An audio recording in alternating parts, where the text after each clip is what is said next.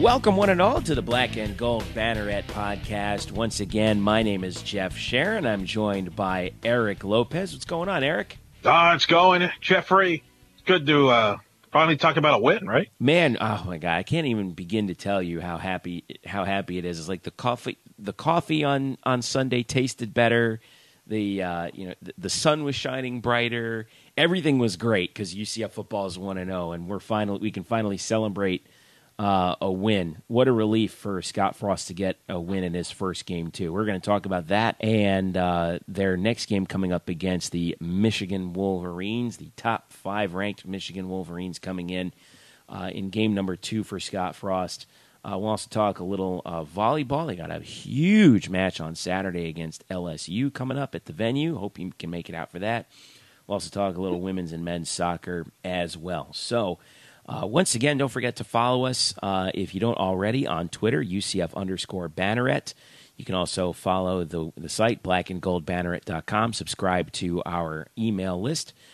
Uh, you can also follow us on Facebook as well as Google Plus, and then you can also subscribe to and download our podcast on iTunes, Google Play, and Stitcher or what Tony Kornheiser says, the holy trinity of podcasting, of course. Uh, Lopez, they can find you at Eric Lopez Elo, and you can follow me at Jeff underscore Sharon on Twitter as well. So, well, Eric, it's we're one and oh, zero, baby. Isn't it great? What were your impressions sure. from the game? Thirty-eight nothing win for UCF football over South Carolina State. Now that we have some, we've had some days to digest it. What do you think? What was it? Was the performance up to your expectations or or not? Yeah, I mean they did what they needed to do. It's uh, we said last week they just got to get a win. Uh, I thought defensively they did very well. I, it was good to see them force some turnovers. And offensively, you could see that there are obviously some kinks there, which you would expect. I mean, let's be honest, the majority of pretty much the entire most of this roster was brought in to play a completely different scheme, so things aren't going to be smooth operating. Uh, but look, they got the job done. They got a win, uh, and, and they kind of coasted in the game. And, uh, you know, I think that's the encouraging thing. And I think now you can move forward. You can officially put last year behind them, uh, behind you if you're a player, uh, and fan base from the standpoint of, hey, you don't have to worry about getting that first win. You've got to win now. Now it's moving forward. So I think it's more of an exhaling type of thing. Uh, and now you just move on. Now, unfortunately, you got a really, really, really tough matchup here in Michigan that might get you a little bit back into reality. But, uh, you know, I think that was a very, it was a performance they needed to do. They did what they had to do. And, uh, that's a good sign moving forward.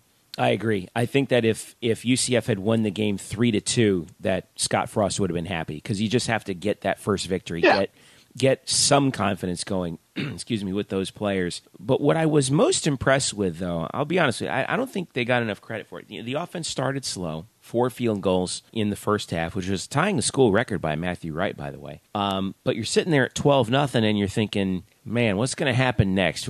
It, it, seemed like there was a point in the second quarter of the game where everyone was just kind of waiting for something bad to happen, and then all of a sudden something good happened. There was a sack and the fumble. Few plays later, Holman led the team down, ran in that touchdown. UCF botched the extra point, but they went into the break with an 18 nothing lead. And that was, I think, the kind, the kind of drive that I, I put that down as my turning point of the game in my uh, post game recap, on which you can read at blackandgoldbanneret.com. That um, that that was the that was the key moment in the game to get the offense some confidence. They scored that first touchdown. They went up 18 nothing and then they scored three more touchdowns in the second half, and uh, also for the defense to pitch a shutout the way that they did. And I know, yes, it's against an FCS team, but it's hard to shut out anybody in college football these days. And the defense was able to do that. First home shutout, Eric, since 2011. That's a long time. The Griffin twins were all over the place. I thought that the pass rush was better than expected. Not great, but better than expected. And they put some good things on film. And yet, I still think, though, that Scott Frost left some things out of the game plan that he didn't want getting onto the game film for Michigan to prepare for this week. What did you think? Oh, I'm sure that's true. I mean, he has said in the past that I think they've only implemented about 90% of the offense. So I think that's part of it is just you don't want to give the entire book away. So that's part of it. But yeah, sure. I'm sure there's some different things they'll try against Michigan and so forth. Uh, look, it was good for this. I, I, think more on the defensive side. I think the encouraging thing is that they looked like they were able to make plays, which they did not do at all last year. So, and again, I think there's some talented guys there. More ta- like he has said, there are more talented guys on this roster than I think people might expect from an 0 12 team. So, you know, there's some athletic, and you mentioned the Griffin brother uh, boys as an example of that. So I think those are all encouraging things. But again, I will say it is an FCS opponent, so you don't want to get too carried away uh, because now you're going to step in against a top five, top ten team in the country in Michigan. And I don't think we should overreact over that game either. If things don't go well, for example, uh, I wouldn't go to the extreme on that either. So you, t- you take it all with caution. Progress, it's it's a win, and now it's just a matter of okay, now we go to Michigan and you give it their best shot and you see what happens. And uh, but either way, I wouldn't overreact to it. Uh, and I think you and I have brought this up. I think the Maryland game yep. in two weeks, I know everybody's looking into Michigan and Michigan this and Michigan that. But I think to me, the most interesting game will be the Maryland game from the standpoint of that's where I think we'll have a better idea of what kind of football team this will be in 2016. Well, UCF's heading up to the big house for this game. It's set for noon Eastern time. Uh, it will be on ABC. It will be on the big network. Uh, second time, uh, I believe, in program history. Obviously, the 2013 home game against South Carolina. Yep, the South Carolina game. I was just going to say that was the only other t- time that UCF has been on ABC. Some notes about that game: Michigan, obviously, coming off a 63 to three rout of Hawaii. But I, I think this is interesting. I think UCF comes into this game a 36 point underdog, depending on where you look, but about but about a five touchdown underdog. I don't think that UCF is as bad as the odd makers say, and I don't think Michigan is quite as good as the odds makers say because the Hawaii team that they played last week was coming off of a long road trip coming back from Australia. And then they had to go stop at home in Honolulu and then head over to uh, the Central Time Zone to play um, to play in the Big House. That team really had no chance in that game. Anyway, here's Coach Frost talking about playing in Ann Arbor in front of 100,000 plus fans. I think it's always fun to go play a, a really good team, and our, our kids are going to get to see uh, what a place like Michigan looks like and what those players look like. I don't think our kids are going to be intimidated or scared. They're going to go in there fighting, uh, but we know we have a challenge in front of us.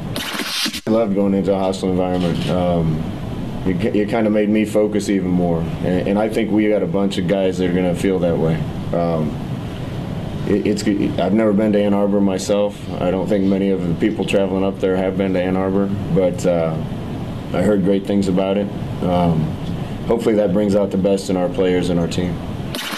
I recognize that Michigan is better under Harbaugh but I still there's just something. Now this goes back to something that I said yet. Remember last year that you used to get that you were getting on my case on about Twitter, right? that uh, that me? Yeah, no, when, well, yeah, I know, right? I've been skeptical of Michigan since the Harbaugh hire ever since because in particular Jim Harbaugh. You've been skeptical of Jim Harbaugh. Yes, I'm skeptical of Jim Harbaugh. Well, more more really, I'm more skeptical of the reaction to Jim Harbaugh. And the reason why is the minute he was hired at Michigan, all the Michigan fans come out of the woodwork saying, book it, national championship within three to five years. And my thought on that was, well, what if that doesn't happen, Michigan fan? Let's not forget that everyone said, oh, well, look what he did at Stanford. Well, he had Andrew Luck at Stanford. Andrew Luck was pretty good, and Andrew Lucks don't grow on trees. Uh, I don't know if he's quite found the uh, the quarterback that he needs. Although uh, Wilton Speight was ten of thirteen for 145 last week, three touchdowns and a pick. Interestingly enough, John O'Korn, remember that guy from Houston? He's now a Michigan yeah. Wolverine. He was three for three against Houston for, uh, or excuse me, against Hawaii for 16 yards in that game. But this is a team that still relies on the running attack. Chris Evans had uh, 112 yards on eight carries uh, including a 43 yard touchdown, uh, one of two touchdowns he had on the day against Hawaii. As Michigan ran for 306 yards as a team, only passed for 206, but when you run for 306, what difference does it make? 7.8 yards a carry. Once again, here's Coach Frost talking about his counterpart in the game, Jim Harbaugh. One thing you know about a Jim Harbaugh coach team, they're going to play hard. Um, they're going to be disciplined. They're going to play hard. Um, you know, he's the perpetual foot on the gas pedal. I don't think he probably lets his players get away with much other than exactly what he expects, and, and that's an attribute of a good coach. Um, you can already see that in his team. I got a lot of respect for, for Don Brown, their defensive coordinator, and what he's done other places. Um, it's a good ball club and a good unit, and I think it'll be a, a lot of fun for us to go up there and, and give them a challenge. If there's a possibility of Michigan getting complacent for a game, it's this one, don't you think? Yeah, I mean, when you blow a team out like they did against Hawaii, absolutely. I don't disagree with that. Yeah, I mean, it wouldn't surprise me if this game is close at halftime, for example, if it's 20, you know, 14 to 7, 21 to 14 or something like that. Yeah. It oh, if it's like 21 17 at the half, I mean, we should be doing backflips right now. Right. So, I mean, but it wouldn't shock me. I think, though, where this is going to come into uh, fruition is the, the, the depth. And, and what this game is going to be decided on is the line of scrimmage. And I'm going to give you credit. You called this, I want to say you call, you started calling this out 2014, I want to say, where you started questioning the UCF offensive line and the decline. Yeah. And, yeah. you know, that's where they're going to get tested because Michigan's defensive front is ferocious. They got some NFL players in that front seven. And, and I think last week they had like, they forced Hawaii into like 10 plays for lost, uh, behind the, you know, for lost yardage behind the line of scrimmage. And then on the other side of the ball, Michigan's offensive line, physical. You mentioned the rushing yards against that UCF defensive line. That's where the ish concern is if your UCF is, can UCF hold up from a line of scrimmage? Because Michigan's going to try and beat you up and wear you down uh, as this game goes on, and quite frankly, has more bodies. So it's imperative for UCF to get off to a good start because I think the long the, as the game goes on, if UCF can't get some first downs, uh, Jeff, and everybody talks about this offense and how exciting it could be when it's clicking. But I've also saw it, and many people saw this on Monday night when Florida State Ole Miss in that third quarter when that offense isn't clicking and ain't getting first downs. That means the defense is on the field a lot. And that's where you get word down. So that's the concern. If UCF can't click on offense and get some first downs and move the ball and get some points early, if they get a lot of quick three and outs, it's going to be a long day for that defense. And that's where the physicality of Michigan and, and what Jim Harbaugh has is trying to bring to Michigan will be a big factor for them. Now, as far as the quarterback situation you brought up with Jim Harbaugh, yes, he had Andrew Luck at Stanford. Uh, my counter to that is look what he did with Colin Kaepernick and look what Colin Kaepernick has been since Jim Harbaugh left. So, and look at the quarterback Michigan had last year, a transfer out of Iowa, Jake Rudock, who they turned into a great year and they got to the Citrus Bowl. Uh, so he's actually, I think, ahead of schedule. I give, I, I agree with Kirk Herbstreit, who has said he kind of agrees with you, but also agrees with me in that he thinks they're a little overrated this year, that they're a year early. He thinks that he will wait on Michigan for another year or two. Wait till Jim actually brings back the Elvis Grbac types of quarterback play, a Desmond Howard type of skill position player, a Tyrone Wheatley type. This is not his players yet. He's fortunate in that Brady Hoke, who was very much al- uh, maligned at Michigan, was a good recruiter, especially in the line of scrimmage. And Brady Hoke's background is, of course, the line of scrimmage. As a former offensive line coach, he played in the line of scrimmage. So that's where Michigan's strengths is, and Jim has been able to work around that and, and gotten the max out of his skill position guys. Wait till Jim brings in his skill position guys at a higher level. That's where I think Michigan takes off next year or the year after uh, from a national title contender. I, I think they're very good this year, and they might win the Big Ten. But I do agree with you. I don't believe that they're a national title contender this year uh, and, and or next year until Jim brings in those type of Michigan offensive skill talent. Boy, sounds a lot like us. Huh? Wait till the coach brings in his guys. But isn't that fair? I mean, True, that's yeah. a fair. I mean, that's that's really fair. I mean, remember, this is only Jim Harbaugh's second year. Uh, in reality, the majority of these players are still Brady Hoke's players. And that's why the skill position players are not as good as say like what Urban Meyer has at Ohio State, even though Ohio State's very young. Those are Urban super talented players. Yeah. But I think Michigan, obviously, if any indication from last year's recruiting class, it's getting back to what it was at Michigan because they had a big, strong recruiting class, I believe in the top 10. And I think Jim, I think college football is the perfect fit for him. See, I think Jim in the NFL wears on people.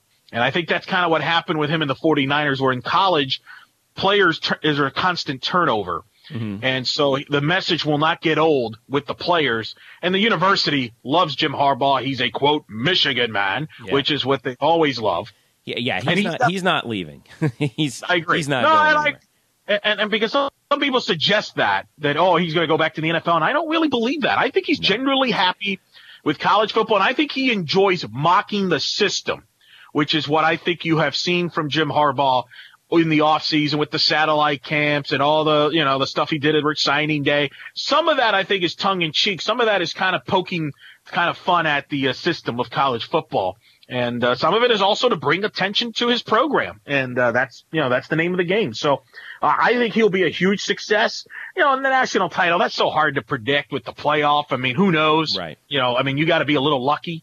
I mean, Ohio State got lucky; they got into the playoff the year Urban Meyer brought the national title to Ohio State. The, the things bounced his way. So I'm not going to judge him based whether he brings a national title or not. If they're in contention then I think that's what they brought him in for. And then you hope, if you're a Michigan fan, that you get the the ball to bounce your way. I think you're right about Harbaugh, you know, wearing out the NFL guys because these guys are on million dollar contracts. They're like, listen, dude, just quit with the rah rah stuff. Let's go play ball. Where college right. kids, I think, really do buy into that kind of stuff. One thing I think where UCF in particular, if they can go into this game, that I thought was really encouraging from the first game was UCF ran 91 offensive plays against South Carolina State. That's the most offensive plays that they've run in one game since November of 2002. That was before George O'Leary. That was back in the Mike Kruczek days. It was a win over Kent State in the Citrus Bowl right. in the rain. I was there, 32 to 6. Interestingly enough, the crowd in the Citrus Bowl that night, 7,354. but this provides some insight into what I was, I was talking about in that UCF's average offensive plays last year, uh, UCF averaged 65 plays a game on offense. last week in game number one, they ran 91. They're going to have to run 90 plus, maybe even try and get to 100 plus offensive plays against Michigan to even have a shot at this game because the more you were talking about that front seven that Michigan has, the more plays you run, the more chunks of yardage you get, you can wear out that defense. Even if you're not keeping them on the field for a very long time because you're running the offense so quickly, you can wear them out quickly. And I think UCF's only shot at this game is going to be to turn it into an up and down the field shootout in, in a way such that, you know, if we get run over, which we're pro- which, you know, the way our front seven – has looked we we may we might get run over quite a bit by their offense. You got to answer back. And then you got to hope that you get a turnover. Someone fumbles the ball, a pick, a blocked kick or something. And then you can take a one or two possession lead and then all of a sudden in the fourth quarter you're still running plays. Their their front seven's getting gassed and you're scoring touchdowns on them. I think we saw a miniature version of that against South Carolina State. It's really going to have to pay off against Michigan if the Knights have any chance at all. What do you think? I agree. I mean, that's why they got to get off to a good start. Because if you get off to a good start, you know, you can play from ahead. If you yeah. fall behind, then Michigan's going to pin their ears back and go after Justin and, Holman and go after. You, even if you fall behind, though, even if you fall down seven nothing, you got to answer back. You got to punch them right back oh, yeah. in the nose. You know? Right, of course. That's going to be a big factor. Easier said than done, though. This is probably going to be the most talented defense that UCF will face all year. Houston certainly showed they've had some talented defensive players themselves, but I would say as a whole, I think Michigan's going to be the by far the best defense they'll see. So uh, I want people to keep that in mind. I don't want people to overreact either way. I don't want people to overreact if they struggle offensively. Oh my goodness, what's going to happen? This is one of the top defenses in the country. I also don't want people to overreact either. You know, if they play a good game, if it's a close game. Look, I mean, like you said, I, I agree. I think this will be. What did you say the number was? Thirty-six, depending on where you look. Yeah, I would take UCF to cover that. Okay. I'll take UCF you to cover two because I'm because I'm optimistic. one one note I did want to point out. I just looked this up. Forecast for Ann Arbor on Saturday: thunderstorms, eighty percent chance of precipitation, wind sixteen miles an hour, high of seventy seven, low of fifty five. Scattered thunderstorms in the morning, becoming more widespread in the afternoon. So a little bit of bad weather, perhaps up in Ann Arbor. What is that? What do you think that favors? I mean, I don't think that'll affect Michigan as much, but I can't imagine that would affect UCF that much. I mean, turnovers could be in play there. Maybe uh, Michigan gives you a freebie Maybe here a early. Sloppiness, perhaps. I think that you're going to have to. Um, that's a good. That's a good question. I really don't know who that favors. I would. I would almost tend to feel like it would. You would tend to think that it would favor Michigan, but the way Frost's offense works, you know, that offense worked pretty good in the rain in Oregon too. It, as long as we're able to hold on to the ball, I think we should be fine. That's the thing. Don't. That's the other thing with a game like this too. Don't don't make it any easier for them. Make them earn everything. Don't give them the ball. You know, maybe one time out of ten, UCF wins, goes up there and wins this ball game, but that's why they play the games. You know, maybe Saturday's that one time out of ten. I don't know. I'll take my chances. I think that we're gonna. I think that we're gonna cover though at the very least. And I know you're on the record of saying that we're gonna cover too. So yeah, I, I, I do. I mean, I don't know what that means. I mean, that could be. You know, it could be. I don't know if that means it's a 10, 15 point game or a 30 point game. But I, I agree. I think UCF will put a, a, a very respectable effort. It's all about does Michigan come out? What kind of game does Michigan come out with? And I agree. I think things were very easy for Michigan last Saturday. And usually teams that play that well the first week tend to have a letdown the second week because now they're reading their clippings. Oh, this is yeah. going to be easy. And they come out a little, maybe a little flat, maybe a little sloppy. Uh, so we'll see. Uh, I think it'll be interesting from that standpoint. A couple of notes from this game, by the way. Rich Eisen will be the honorary captain for Michigan. Yeah, last really. last week was Michael Jordan. The week, uh, the next Michigan home game will be Tom Brady. Uh, that is the other factor. The television crew for ABC uh, Steve Levy, who's back doing play-by-play college football mm-hmm. this season. Brian going with Griese. Brian Griese. Yep. Former Michigan quarterback. The 97 national championship team that they split the title with. Scott Frost the, and the Nebraska Cornhuskers. What's the over-under on that one being brought up during the broadcast? Oh, 100%. There's no question about that. I mean, you know they're going to have video footage of that. I feel like that they're saving that one for like a second quarter or early second quarter, midway second quarter, maybe even third quarter at the latest with video packages of both guys and the, the big debate. Who would have won that game? And, uh, I feel like that will, um, be a reference, uh, I think, a few times during that telecast. And the other thing, keep in mind, Brian Griese also called that UCF South Carolina game back in 2013. Yeah, that was with uh, that was with Dave Pasch that, that that game too. Correct. I had a chance to interview Dave Pasch that way. It was great. Uh, love Dave Pasch. Syracuse got uh, Dave Pasch. Yes, correct. Um, now the interesting thing, and this is something that you can look for, ladies and gentlemen, on the website here coming up next week. Television viewers interesting to see how this game does, Jeff, from eh, not just a national standpoint, although you kind of, you understand that the national audience numbers are going to be carried by Michigan mm-hmm. mostly because they're draw. But how is this game going to do locally in Orlando? It's going to be interesting. Remember, the UCF South Carolina game in 2013 is the most watched UCF regular season football game that, of UCF involvement in Orlando. Had 243,500 viewers for that game in Orlando only. Do you think they will reach that number? Will they reach that number that I just brought up? 243,500 viewers in Orlando watched UCF hosting South Carolina. And I remember the South Carolina game. That was a huge game. UCF was having a great year. You had Jadeveon Clowney, you had Steve Spurrier coming in. So you had the Spurrier factor, a lot of different factors. South Carolina was a nationally ranked team. Do you think it will get a bigger number in Orlando, similar or less? I think it'll get slightly bigger because it's a road game. So all those fans who would have been at the game, like for South Carolina, that game was a home game. So those plans are those fans are going to have to watch the game on TV. I think that's what's going to boost the number. Um, not to mention the fact that this is Scott Frost's first big test, and there's a lot of people who are interested in Harbaugh here in Orlando as well. So I think that's what that's what it's going to get. That's what's going to give it a little bit uh, extra boost. I'm looking forward to it. Should be a pretty good game. I hope we're competitive. I really hope we do. I hope we show, even if we come up short, oh boy, I'm going to catch a lot of flack for this. Even if it's one of those moral victories, remember all that all that talk from back in the day. As yeah. long as we show up well and we don't hand them the game, eh, you know, I think that should serve notice. And uh, one thing I am looking forward to, and my last point is going to be this one. I'm looking forward to Scott Frost opening up the offense and let Justin Holman um, let let Justin Holman throw the ball around the field. Um, I would expect some gimmick, uh, some trickery yeah. too, right? What yeah, kind of, kind of. I would love for this to be one of those why the hell not kind of games. Hey, you know what? Let's open it up. Why the hell not? Let's let's let's throw all our chips down on the table and see what happens. If it doesn't, if it works, great. If it doesn't, oh well, that's fine too. Um, because you never know. Sure. So, By the way, to to put that number I mentioned the UCF South Carolina television numbers in Orlando market in perspective, uh, the Labor Day night game, Florida State and Ole Miss, drew 285,946 viewers in Orlando only. It was a 12.2 local rating, which is a monster number. I mean, only the NFL gets bigger numbers than that. Yeah.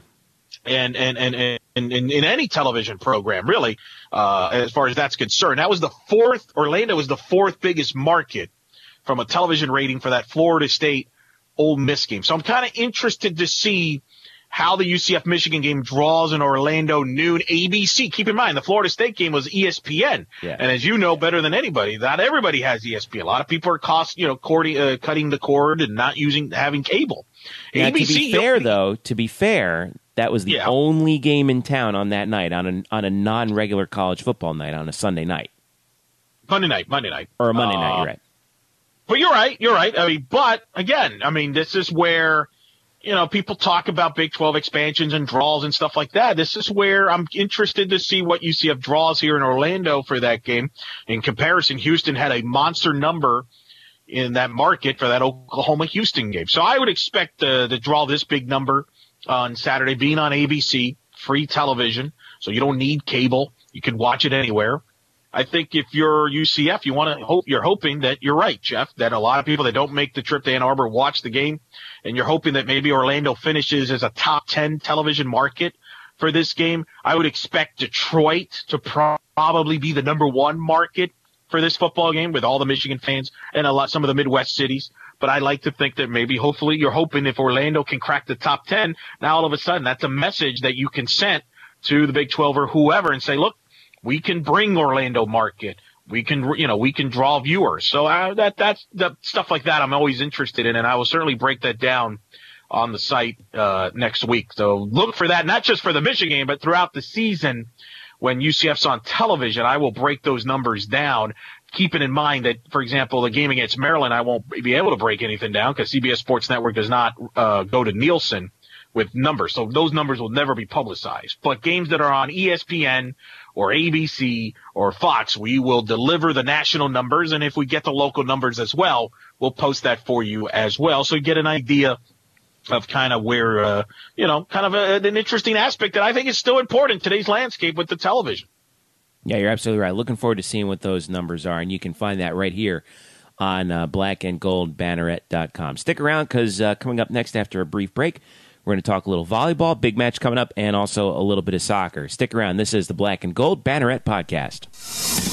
Hello, Knight Nation. This is Andrew Fegley. This is Trey Strelka with the UCF Nightline Podcast, the original, the number one rated UCF sports podcast. You can follow us on Twitter and Facebook. On Twitter, it's UCF underscore Nightline and at www.ucfnightlinepodcast.com. Be sure to subscribe to us as well on iTunes, Stitcher, SoundCloud, and YouTube. And when you get sick of listening to these guys, make sure you look us up. Don't forget, that's the UCF Nightline Podcast. Go Knights! Charge on. Now back to the Black and Gold Banneret Podcast.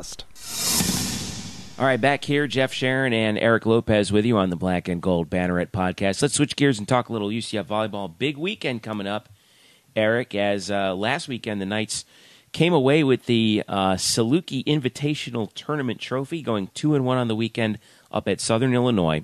Uh, their only loss was to the home team, Southern Illinois, in five sets. Came back the following morning, uh, beat Western Michigan, and then or beat Northern Arizona and Western Michigan and because they had uh, there was a tiebreaker involved, and it took a little time for them to figure out the tiebreak, but they did uh, determine that UCF had the better set record. So UCF wins the trophy. Jordan Pingel was named the MVP of the tournament. Knights are five and two, and they're coming home for another tournament. Three matches this weekend.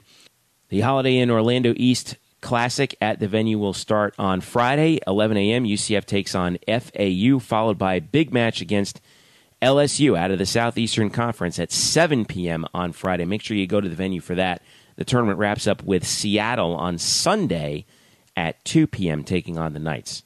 Yeah, I mean that's going to be the first of an eight-match homestand for Coach Dagenais and his team there. So this is a big stretch, I think, Jeff. Don't you think? After I think it was a successful road trip, you certainly would have liked to have won the Southern Illinois match, but like you said, that was a home match for Southern Illinois. It was either way, could have gone either way, and that was really a dramatic match. When you look at that match, And Southern Illinois is really good too. They're they're a preseason Yeah.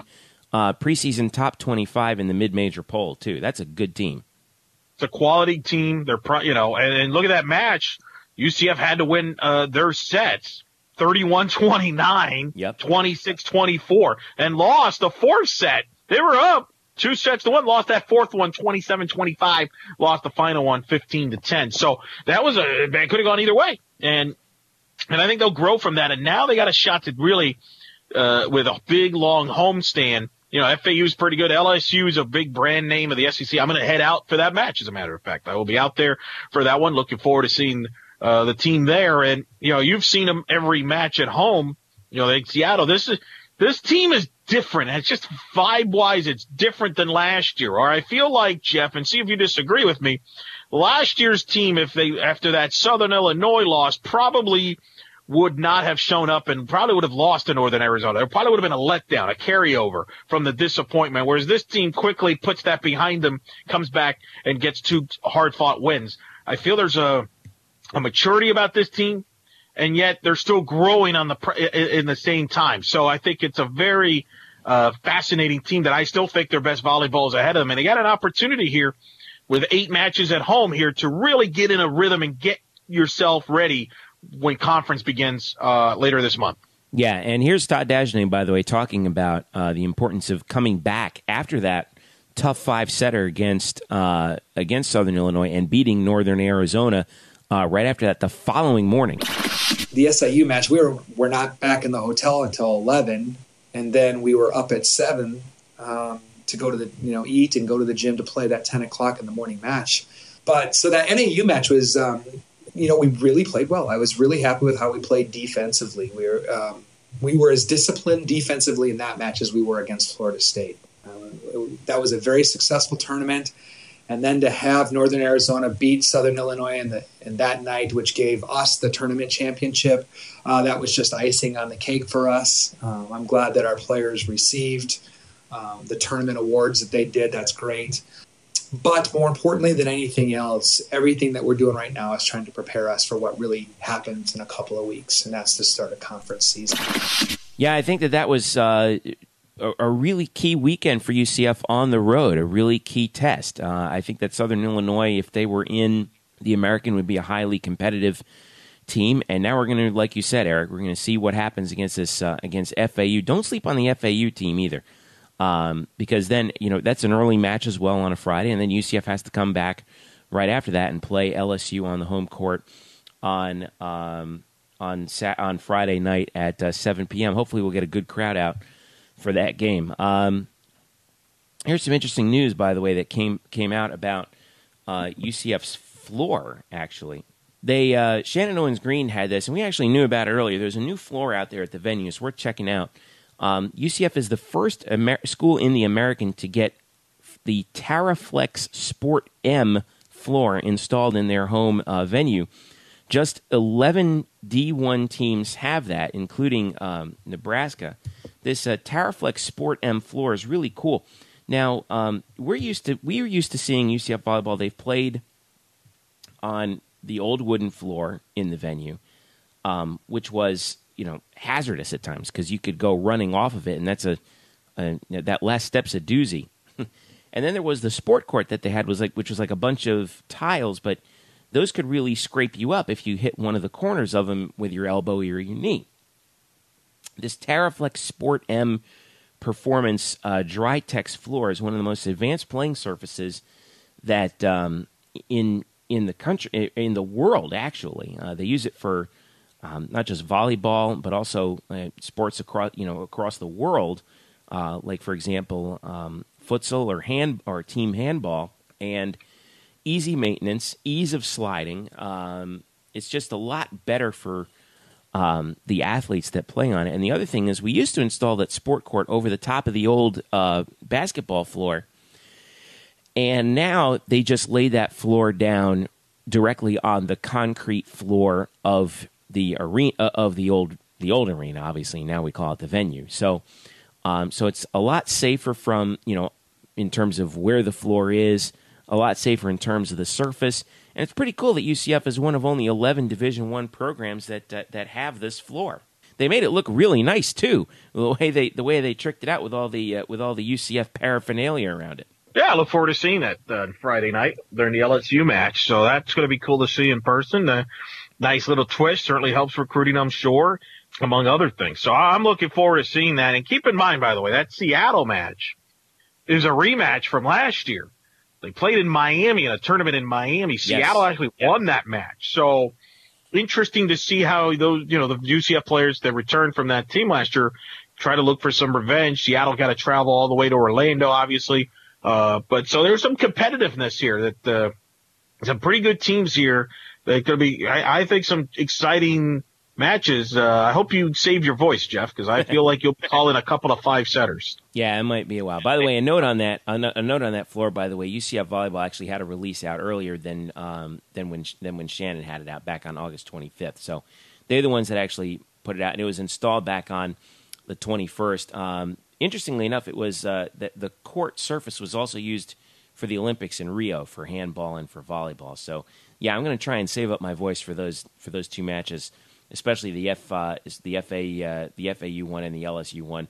And I'm really happy that we have a day off in between matches with Seattle coming in on Sunday uh, to finish out the tournament because uh, I might need that extra day to uh, rest the to rest my vocal cords after screaming into the arena mic for uh, for two matches on on Friday. So.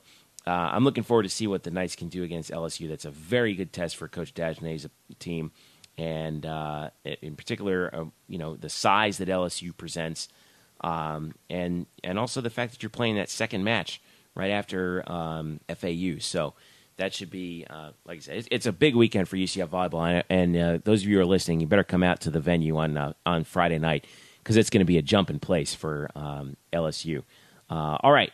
Let's you get to meet me. You yeah, get to meet right. me. I'll be you there. get to meet Eric. Right. Also, Victor's going to be there. Victor Anderson's well, going to be there. I'm going to be there. Everyone's going to be there. Everyone's going to be there. It's going to be it's going to be a happening place, and it's going to be a great way to kick off the UCF weekend because you know, 12 hours later it's UCF uh, it's UCF football against uh, against Michigan. Well, a little bit more than 12 hours, but who's counting? Um, let's talk a little women's soccer. Who came off of a huge, huge weekend. Um, they went on the road to Oklahoma State, out to Stillwater, with a record of one and three. Now, granted, those three losses were against North Carolina, Duke, and South Carolina, all three ranked teams. The one win at home, a 4 0 win against UMass. But we mentioned this um, you know, late in our previous show. Oklahoma State up 2 0 in the 86th minute. UCF scores a pair of goals um, before the end of regulation and then wins the game in overtime with a penalty kick to win 3 2. And then two days later, after flying back from Stillwater, on the road again, this time up at Stetson. Not, you know, too bad of a road trip, obviously, up to DeLand, but late in the game, again, tied at one. Carol Rodriguez, who had already scored a game uh, a goal earlier in the game, uh, put another PK in the back of the net, and UCF comes away with that one at two and one. The Knights and Tiffany Roberts Sahaydak are at 500 right now, three and three, and they've got a and they've got their uh, next home game coming up against FIU uh, on September 8th, and then at Florida Gulf Coast on September 11th. And do not sleep on the FGCU Eagles, who last year won the Atlantic Sun Conference going away with an overall record of 14 6 and 2, undefeated in their league. Won both of their ASUN women's soccer tournament games by a combined score of 10 to nothing, and then beat USF in the first round of the NCAA tournament before losing to number three ranked Duke in the second round. So uh, this is not going to be an easy weekend for UCF women's soccer, is it? No, and they wouldn't have it any other way. I mean, let's first address, I mean, obviously the Oklahoma State match could be a turning point for this team that's still young and growing, uh, to come back the way they did, pull off the victory. And then remember, they had a, that's a tough trip going back from Oklahoma. Trust me, I've done this trip from Oklahoma to Florida is not the easiest, smoothest of flights. And remember, there were some earthquakes around that region. That's right. Uh, last weekend that, you know, I think probably, I'm guessing I didn't really speak to anybody, but I would imagine when there were some earthquakes in that area, that probably caused some delays. I think um, they, I think like they that. may have, they may have missed it. I think they may have flown back after the game. I'm not 100 percent sure. I'll have to check, but they may sure, have just sure. missed it. But if they didn't, boy, that must have been something. So you got but a long flight. And then you got a quick turnaround. You got to go to DeLand to take on Stetson. And for Stetson, that's the game they circle. Uh, that's always a game that they're going to look at.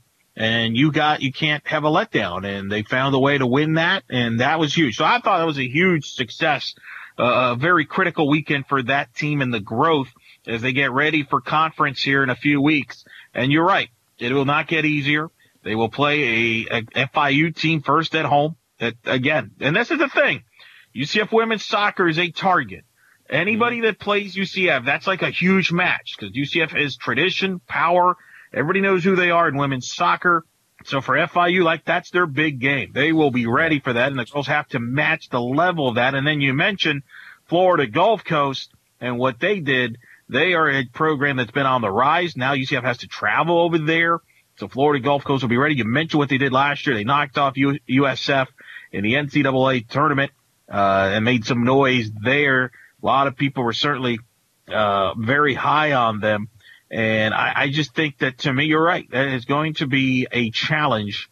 Uh, very talented team, very high level. But again, and you had, you, you talked to Coach Sahaydak about this schedule. That's, there's a madness behind it. Um, and by the way, Florida Gulf Coast last year, okay, beat UCF yep. at UCF too uh, two to one. And I remember that because UCF was ranked 17th at the time, and people were asking me, "Oh, is this team in, is, there's is there concern?" And, and not really, because a lot of people that follow women's soccer knew that Florida Gulf Coast was one of those teams you just wanted to the dangerous team that had a lot of talent. So uh, now that game was an exhibition game. I want to remind. Let me just clarify that it was an exhibition last year as well. So but a lot of even I remember talking to Coach like, hey, she said that Florida Gulf Coast was a team that you were gonna, you know, was gonna be dangerous come the NCAA tournament. So even they learned that from the exhibition. So they'll be ready to play Florida Gulf Coast, I would assume, and that'll be a tough match. But again, I think UCF's goal is to grow, continue this growth, and I think as a team they grew a lot this past weekend with that win in Stillwater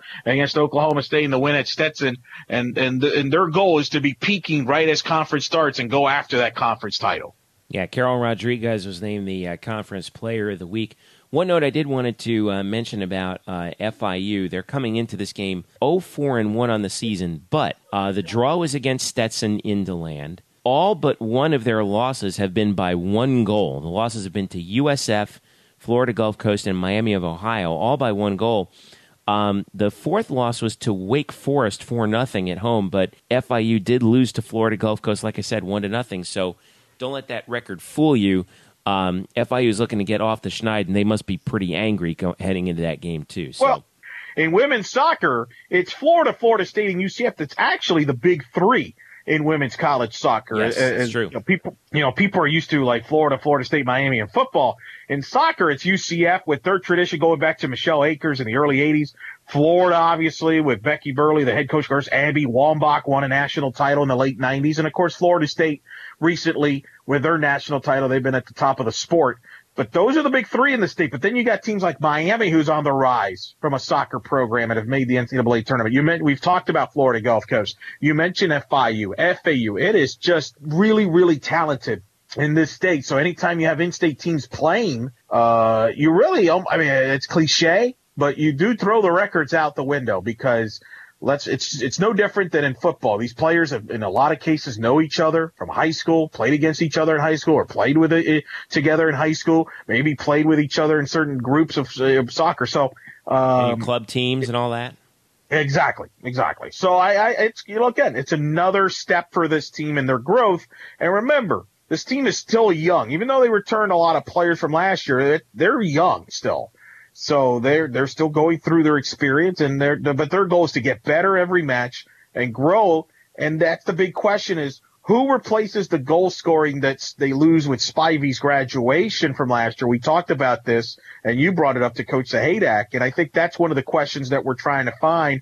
Certainly, uh, as we go on in the season. Yeah, one other thing I wanted to talk about too uh, before we get out of here, men's soccer as well. They off to a little bit of a slow start, had a game canceled at Charlotte because of Hurricane uh, Hermine. Uh, lost at South Carolina to a pretty good South Carolina team, two to one. Uh, the Knights are currently one and two on the year, or excuse me, uh, 0 and 2 on the year. They did win one exhibition before the season started. They are on the road again in Macon, Georgia at Mercer on uh, Sunday, September the 11th, before finally getting a home game and their first of six consecutive home games uh, for UCF men's soccer, and they play Florida Gulf Coast on uh, Wednesday, September the 14th at the UCF Track and Soccer Complex, followed by Jacksonville on September the 17th. That's a Saturday. And then UNF comes to town on September 21st. And that and then it's on the conference play already, September 24th against USF, SMU October 1st, Northwestern non-conference game on Wednesday, October 5th. So boy, a weird schedule for Coach Brian Cunningham's team coming out of the gate. But they're looking to get that first win against Mercer hopefully they can do it and then be on a on a winning note heading into that uh, six game uh, homestand for UCF uh, men's soccer. All right, Elo, what are you looking forward to the most this weekend before we get out of here? Well, I think from the, I think I'm looking forward to the volleyball match. To be honest, I, I am looking forward to seeing them in LSU, and I want to see how the girls have grown from last year to this year. Uh, because I think as you know, you've talked to Coach Dagenais about this conference is wide open, and it's also a better league too. This, don't you think? And uh, Jeff, you've been around the program, you've been around the league now since its inception. This might be the deepest the league has been, the American Conference yeah. in volleyball since it began. It's really uh, deep this year, and Todd said that in yeah. our preview that yeah. he really has, you know, even though he put UCF down as fourth, it's a crapshoot in this league this year among the f- top, you know, six or seven schools. Um, it's going to be a race to the finish this year, to be honest. And they're off to a good start in the non-conference, and that's important because if you're the American Conference, you know, if you do well outside your conference, you have a shot to maybe become a multiple bid league. Right, you know, and, that, and that's to... key to boost that RPI, which is so important in in Absolutely. volleyball. And it, it even I, it's probably the RPI is probably more important than volleyball than in any other sport. I know that we use it a lot. You know, we come March Madness time, but it is so critical to boost your RPI as much as you can in women's volleyball. No question about it. And you look at what he's who he uh, Todd has played with Florida State on the schedule. LSU is an SEC school in a league that is usually multiple bid league in the SEC. So these are matchups that will matter come down the stretch with the RPI, like you said. So these are important, important weekend for the volleyball team here with a long homestand. I'm looking forward to seeing that. And obviously the UCF Michigan football game speaks for itself and see how the team compares against maybe maybe uh, if not the most talented team on the schedule, maybe the second best. It's either them or Houston. Uh, it should be fun to see. So I'm looking forward to it. I think it's going to be a very busy weekend. I'm looking forward to that. Looking forward to seeing a lot of the UCF alums playing in week one of the NFL and, and me in particular. I'll get to see Blake Bortles mm-hmm. uh, Sunday in a big game against Green Bay in a sellout crowd at Everbank. I was actually hoping, a funny story. Uh, I was hoping to get an interview with Josh Sitton, for the pop for our for the website, but uh, Josh Sitton is no longer a Packer. He's yeah, he just got cut by Green Bay, and now he's with the Chicago Bears. Yeah. He landed on his feet in Chicago, which was good. In less than 24 hours, he got picked up by the Bears. Yeah, so it was good. a shocker. It was a shocker. He was a Pro Bowler, very surprising move. So I won't be getting that interview, but certainly I'll be covering Blake. Uh, and that'll be cool to kind of follow the pros and how they're doing and uh, kind of go from there. So I'm looking forward to that as well with the NFL starting. A lot of UCF players in the NFL Jeff. Of course, with Blake gets a lot of the attention in the state, but then you got to look at the Baltimore Ravens. Breshad Perriman coming yep. back from his injury. Finally, we're going to see him in purple and black. We've been waiting for that for a while. Yeah. Kamar Aiken is on that team. He was productive for Baltimore. So you got two Knight receivers there in Baltimore. So that's interesting to see as the Ravens try to bounce back. Don't forget Latavius Murray out in Oakland. That's uh, he's due for a huge year this year out with the Raiders. And he's on my fantasy team, so I hope he has that monster year. But you're right, Latavius, Oakland Raiders. A lot of people like the Raiders this season, so looking forward to seeing what Latavius done. Of course, Brandon Marshall with the Jets, uh, and I could go on and on. But that's uh, that's also just as exciting as that. That's something we've got to keep an eye on. Is some of the pro players, and that's something we'll address from time to time here on the podcast. Some of the NFL players and form and other pro players uh, doing for UCF. So I'm looking forward to it. It's a, that's the it's the best time of year from that standpoint is that football's around on Saturdays with the college game, and you got the NFL on Sunday, and then in, and, and then around it, we got volleyball and soccer going on. So it is busy. Yeah, it's going to be a busy, busy weekend as well. I like like you. I'm looking forward to this uh, volleyball tournament this week. And uh, I guess well, okay. Let's end with this uh, final score prediction for UCF in Michigan. Go ahead. Oh wow, put me on the spot, man. Yep. Um, I got mine. I want to know what yours is. Go ahead. You go. Go ahead. All right. I'm gonna I'm gonna pick Michigan's gonna win but it's going to be tighter than people think. I'm thinking 42 24. I will go 42-17. All right, cool. So uh, where can everybody catch you, Lopez? Eric Lopez Elo is the Twitter handler. Uh, you can obviously check me out on Tuck and O'Neill weekdays three to seven. I produce their show on Sports Talk 1080 The Team Orlando, and I'll be co-hosting uh, the Friday edition of Tuck and O'Neill. Depending on when you're listening to this podcast, I will be co-hosting with Mike Tuck. Jerry O'Neill will be in Ann Arbor, getting ready for the broadcast with UCF in Michigan, and then I'll be hosting the Sports Talk Florida Insider Show Saturday, 11 a.m. to 1 p.m. from Universal Nissan corner of 417 Orange Blossom Trail.